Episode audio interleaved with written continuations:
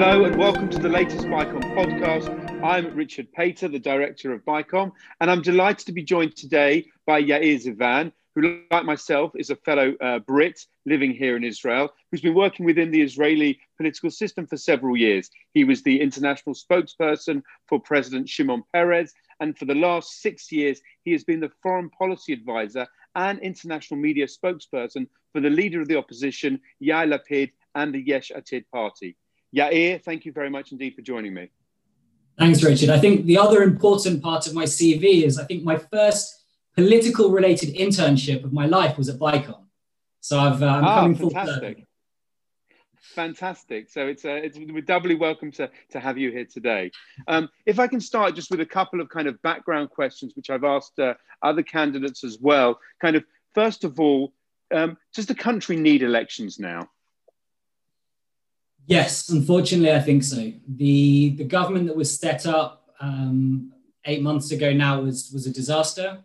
Uh, we were facing a crisis like the rest of the world, the likes of which we haven't seen for decades.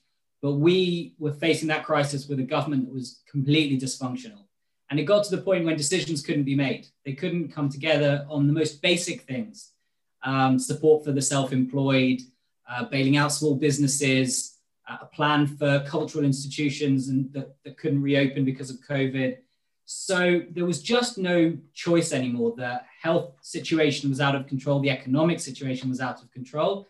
Um, and despite the uncertainty that comes with an election, it, it just couldn't be worse than, uh, than what we than the situation that we were in and what we had. So unfortunately, yes, we needed elections. Who do you blame for kind of the breakdown and the dysfunctional uh, aspect of the of the government that we that we saw?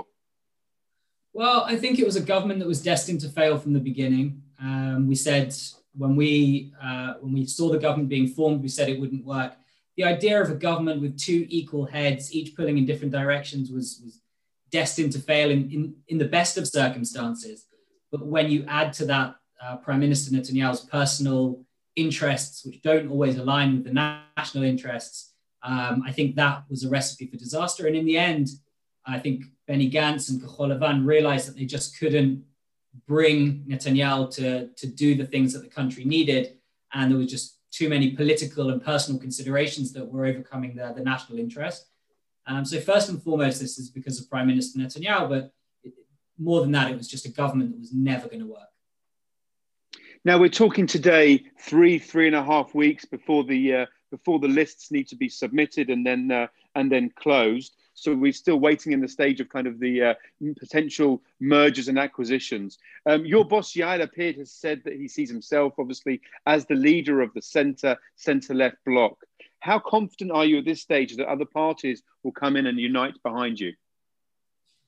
Well, that's going to be up to them more than it's up to us. Um, Yesh Atid is the biggest party in, in the liberal camp in Israel by a long way. Um, we're today bigger than almost all of the other parties put together. Most of the people that have created new parties aren't even crossing our electoral threshold. So they, you know, they're, they're not even, those votes are just going to be votes that are wasted.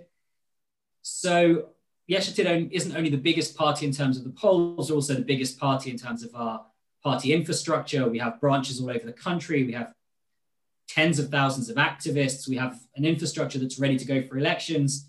And so in, in every way, everything, everybody that wants to join a liberal alternative needs to join Yesh Atid, get behind Lapid, and that way we can form a, form a real alternative. I hope that will happen. We will do what we can to make it happen. But in the end, it's not just in our control. People are going to have to make the responsible decisions to, to allow that to happen. I hope they do it, and I hope they do it sooner rather than later. But I will say we have time. Uh, the 4th of February is the date when the lists close. Uh, Yesh Atid and Chosen Israel, who created blue and white in what seems like an eternity ago, uh, before that election, that happened less than 24 hours before the lists closed. And so we have time. This is Israel. Things tend to happen at the last minute, at the best of times. And so I don't think anybody is, is rushing. The people who are more panicky, I think, are those who see that their political future is in jeopardy. Uh, we're very calm. Um, we will work professionally as we always do, and hopefully we'll be able to bring about the, the necessary unifications that we need. So you say that you have time. That's uh, that's kind of, I suppose, reassuring for the uh, for the for the system. But just this week, kind of the opposite of kind of unity, you lost the uh, the Telem faction led by uh, Moshe Ya'alon, who's now not going to be running with you, or announced that he won't be running with you as part of a, a joint package. Could you just give us a background of what happened there?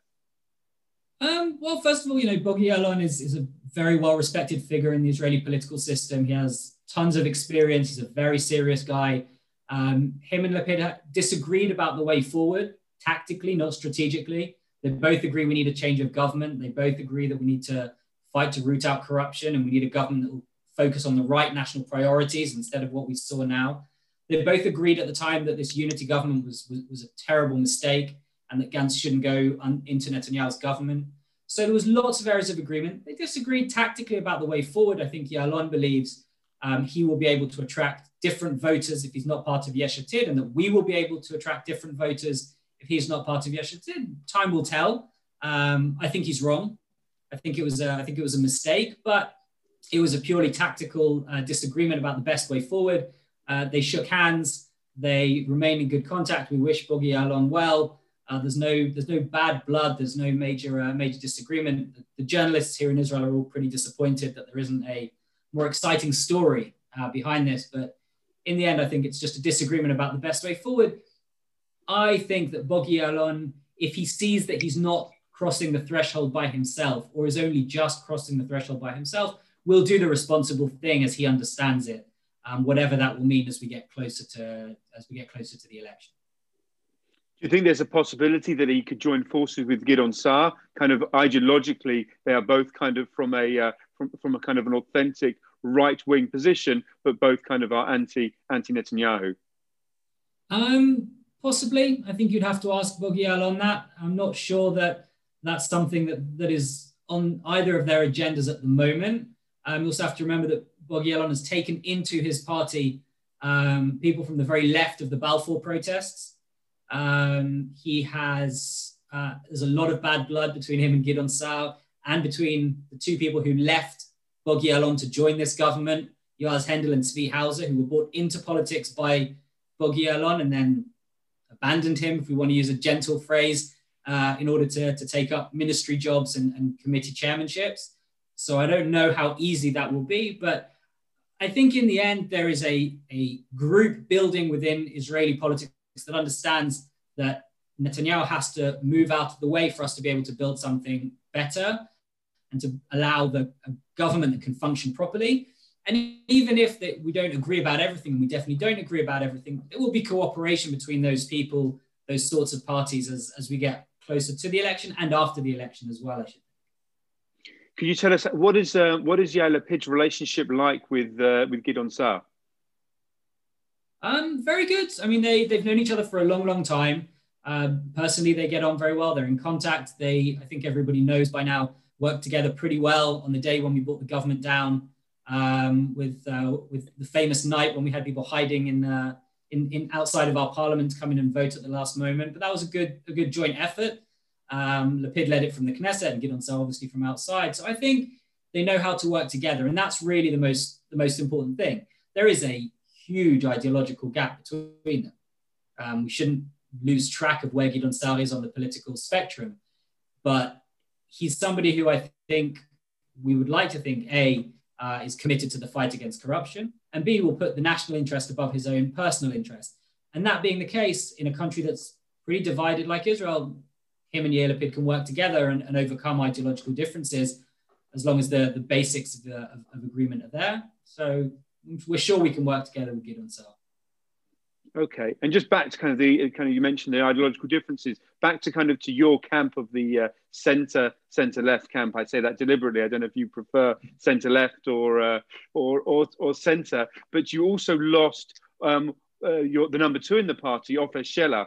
Um, what's what's what's going on there, and do you think there's any chance to uh, to reconcile those differences?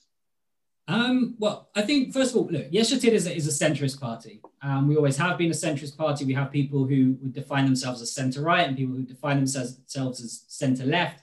Um, we're very proud of being a centrist party. We have a, a, a long and detailed uh, platform and, and, an ideological set of beliefs behind that that puts us in the centre of the political map. for the purposes of, of the current political situation in Israel, I think uh, Yair Lapid is, is the leader of the liberal camp in Israel. Um, and that's where that's where we see ourselves, and that allows us to unite people who are both to our left and to our right, who believe in basic liberal values um, and, and in the liberal direction of, of the state of Israel. Uh, in terms of Ofer, I think Ofer again um, felt like he could do better out on his own. Um, I think we're seeing that that isn't the case. Um, he's polling at very, very low, below 0.5%, nowhere near the electoral threshold. Um, and, and I think it, I think it's a shame. I think it was a mistake to, to do that, the, both the way that he did it and the act itself. But um, part of being in politics is, you know, people have their own ambitions, and Ofer is both uh, very intelligent and very politically experienced, um, and made his own decisions. In the end, look, I think he already came out with a statement um, saying that he's looking to join forces with people he is more likely, I think, to join with the with the further left. So I would imagine will probably look to join with Meretz, um, with the Labour Party if they ever get themselves sorted and have a, a leadership election, because they're in a kind of a limbo now for the next probably 10 days until they can even decide if they're allowed to have a leadership election or not. So I imagine he will find himself somewhere within that kind of constellation. I think that's what he's what he's aiming for as well if you're going for the kind of for a, a, big camp, and I think there were some quotes in this in this newspaper this morning uh, about Yair Lapid kind of talking about the, uh, the the the idea of this big this big camp to uh, to campaign against uh, clearly in the anti-Netanyahu uh, bloc. I mean, if we if we recall a year ago. Um, he, uh, Lapid famously set aside his ego to let um, Benny Gantz lead lead the party, and again he kind of um, cancelled his own idea of uh, his ambitions about being in the rotation of the leadership. These were genuinely serious compromises. Do you think there's any more compromises that he would prepare to do this time round? And if there's anyone else that he would be prepared to be the number two behind?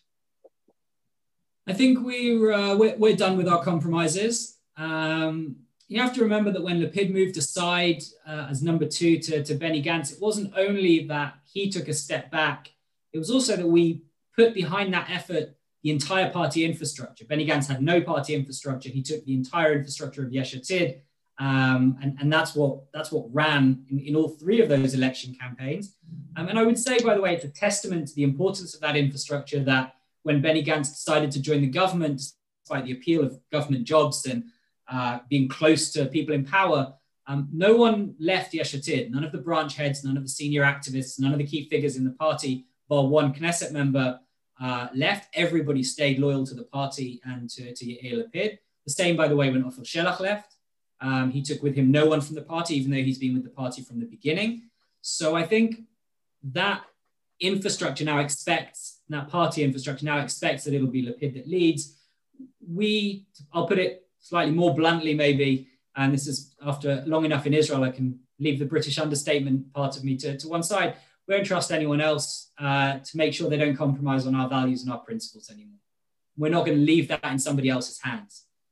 Uh, to work for a year, very, very hard uh, to, to change the government, and then to have somebody take your vote and use it to prop up the very government that you were trying to replace uh, is a, uh, a, very difficult political experience and not one that we will repeat. So Yair Lapid will lead. I think he's also the natural leader of the camp now, the liberal camp in Israel, again, in terms of the polls, in terms of the experience, in terms of the ability, I don't think there's any real question mark over that now.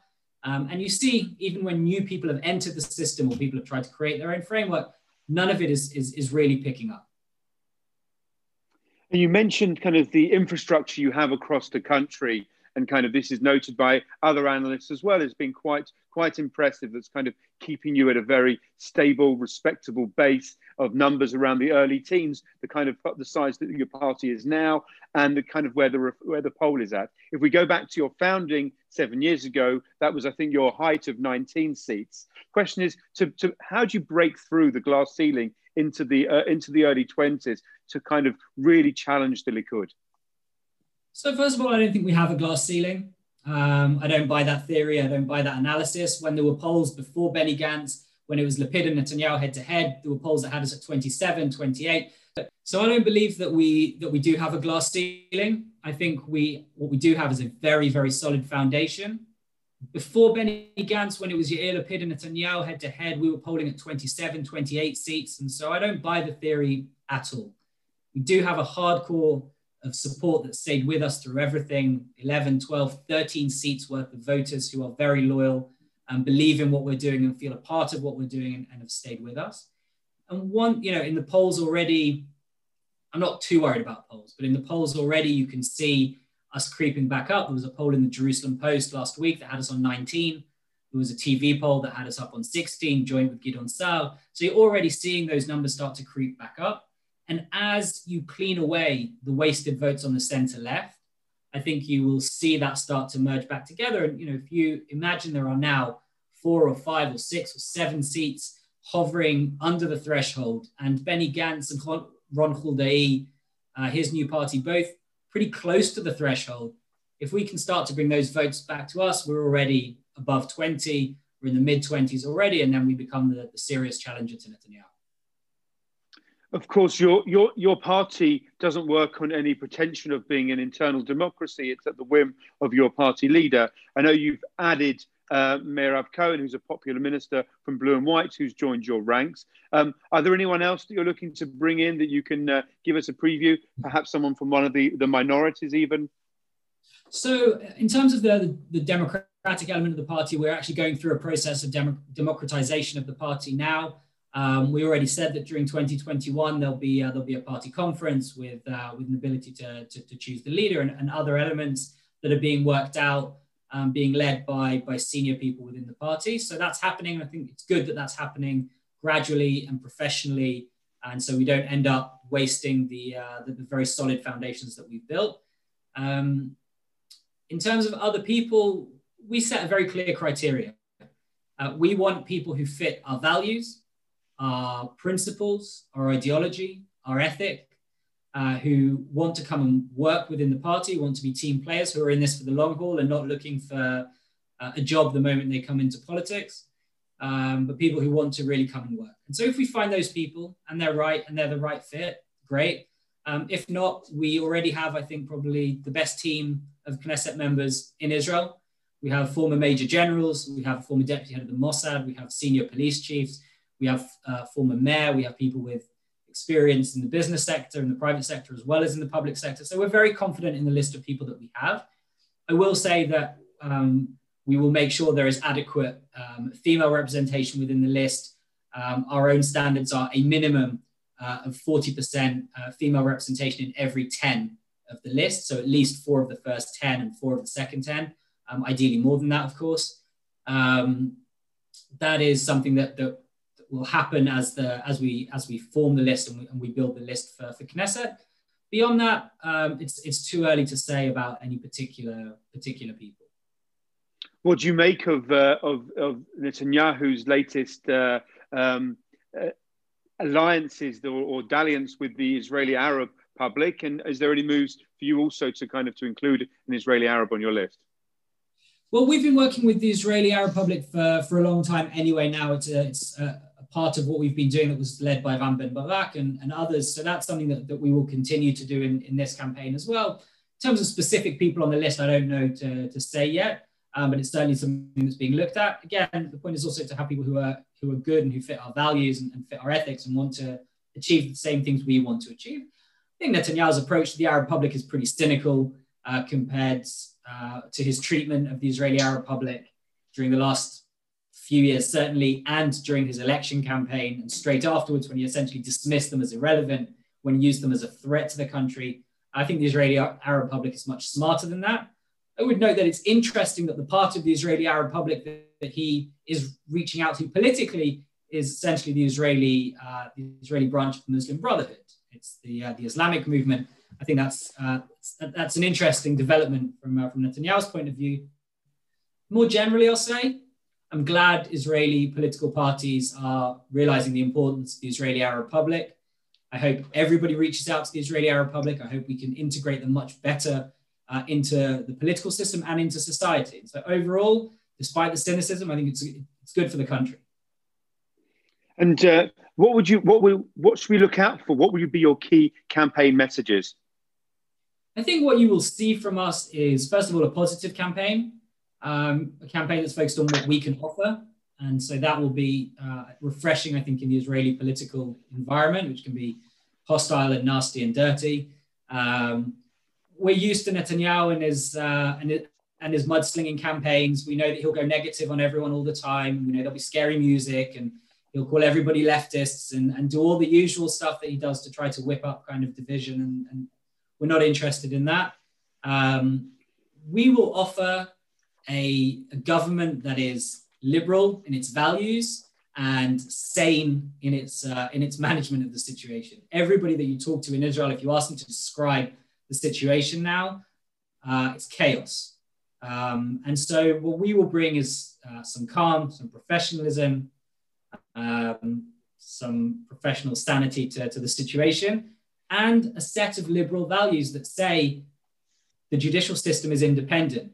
A free media that uh, criticizes politicians is a good thing, not a bad thing. Um, corruption is something we should have zero tolerance for, and we should set higher standards than the legal requirements for politicians because that's the kind of role models we should be. Um, equal rights for minorities and for the LGBTQ community, things that, if you're a liberal, are, are basic uh, that we think should be advanced in Israel, and we will be pushing for, for those things. On the international front, we're a party that believes in a two state solution. We always have been. Um, it is the only solution to the Israeli Palestinian conflict, and we will keep working to make that happen. Um, so those are the those are the kind of issues that you will see from a government if we're given enough power and enough votes uh, to, to, to be a force, a major force, and to lead the next government. And finally, I mean, how confident are you of victory? If I can ask you to make a prediction of how many seats do you think you'll win? Um, you have to be confident and optimistic if you're in politics. There's no, there's no other way to survive. Certainly not three elections in 18 months if you're not by nature confident and optimistic. Um, it's hard to put a number on it, but I would say above 25 would be my guess. Um, although prophecy is, is for fools um, and, and certainly dangerous in the Israeli political context. So I, I look forward to being sent this 15 seconds back to me on the, on the day after the elections um, hopefully with messages of, wow, you were right, but also aware of the possibility that it could be different. Um, but we are confident. We believe we can unite the, the liberal camp in Israel and, and create the real alternative to, to this government. Okay. Yeah, yeah. Thank you very much indeed for your time today. Thanks, Richard.